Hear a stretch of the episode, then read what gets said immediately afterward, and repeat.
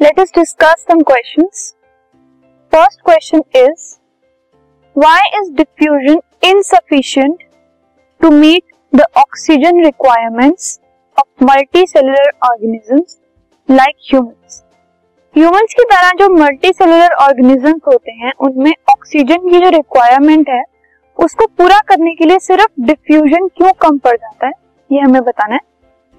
सो so, जो unicellular organisms होते हैं, जिनमें एक सेल होता है, उनमें जो ऑक्सीजन रिक्वायरमेंट है, वो अलग तरीके से पूरी होती है। लेकिन जो मल्टी सेलुलर ऑर्गेनिजम्स हैं, उनका जो बॉडी स्ट्रक्चर होता है, वो बहुत कॉम्प्लेक्स होता है, ठीक है?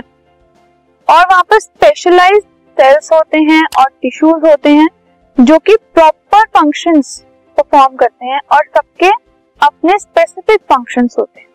ठीक है एक बॉडी में एक प्रॉपर जो एक टिश्यू है वो एक स्पेसिफिक पर्टिकुलर फ़ंक्शन को परफॉर्म करता है। दूसरे टाइप का टिश्यू जो है वो दूसरे फ़ंक्शन को परफॉर्म करता है।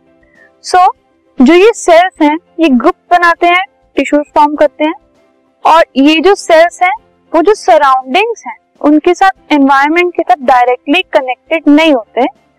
सो so, इसलिए जो सिंपल डिफ्यूजन है सिर्फ़ उसके उसके अगर हम भरोसे रहे ऑक्सीजन रिक्वायरमेंट पूरी करने के लिए तो इट इज़ नॉट सफिशियंट क्योंकि जो यूनिसेलुलर ऑर्गेनिज्म होते हैं, उसमें एक ही सेल होता है, और वो एक ही सेल जो है, वो सारे के सारे फ़ंक्शंस परफॉर्म करता है, और वो सेल जो है, वो एनवायरमेंट के साथ कनेक्टेड भी होता है डायरेक्टली लेकिन मल्टी सेलुलर ऑर्गेनिज्म को बहुत सारे सेल्स होते हैं, वो अपना अलग अलग फ़ंक्शन परफॉर्म करते हैं, और एनवायरमेंट के साथ डायरेक्टली रिलेटेड भी नहीं होते.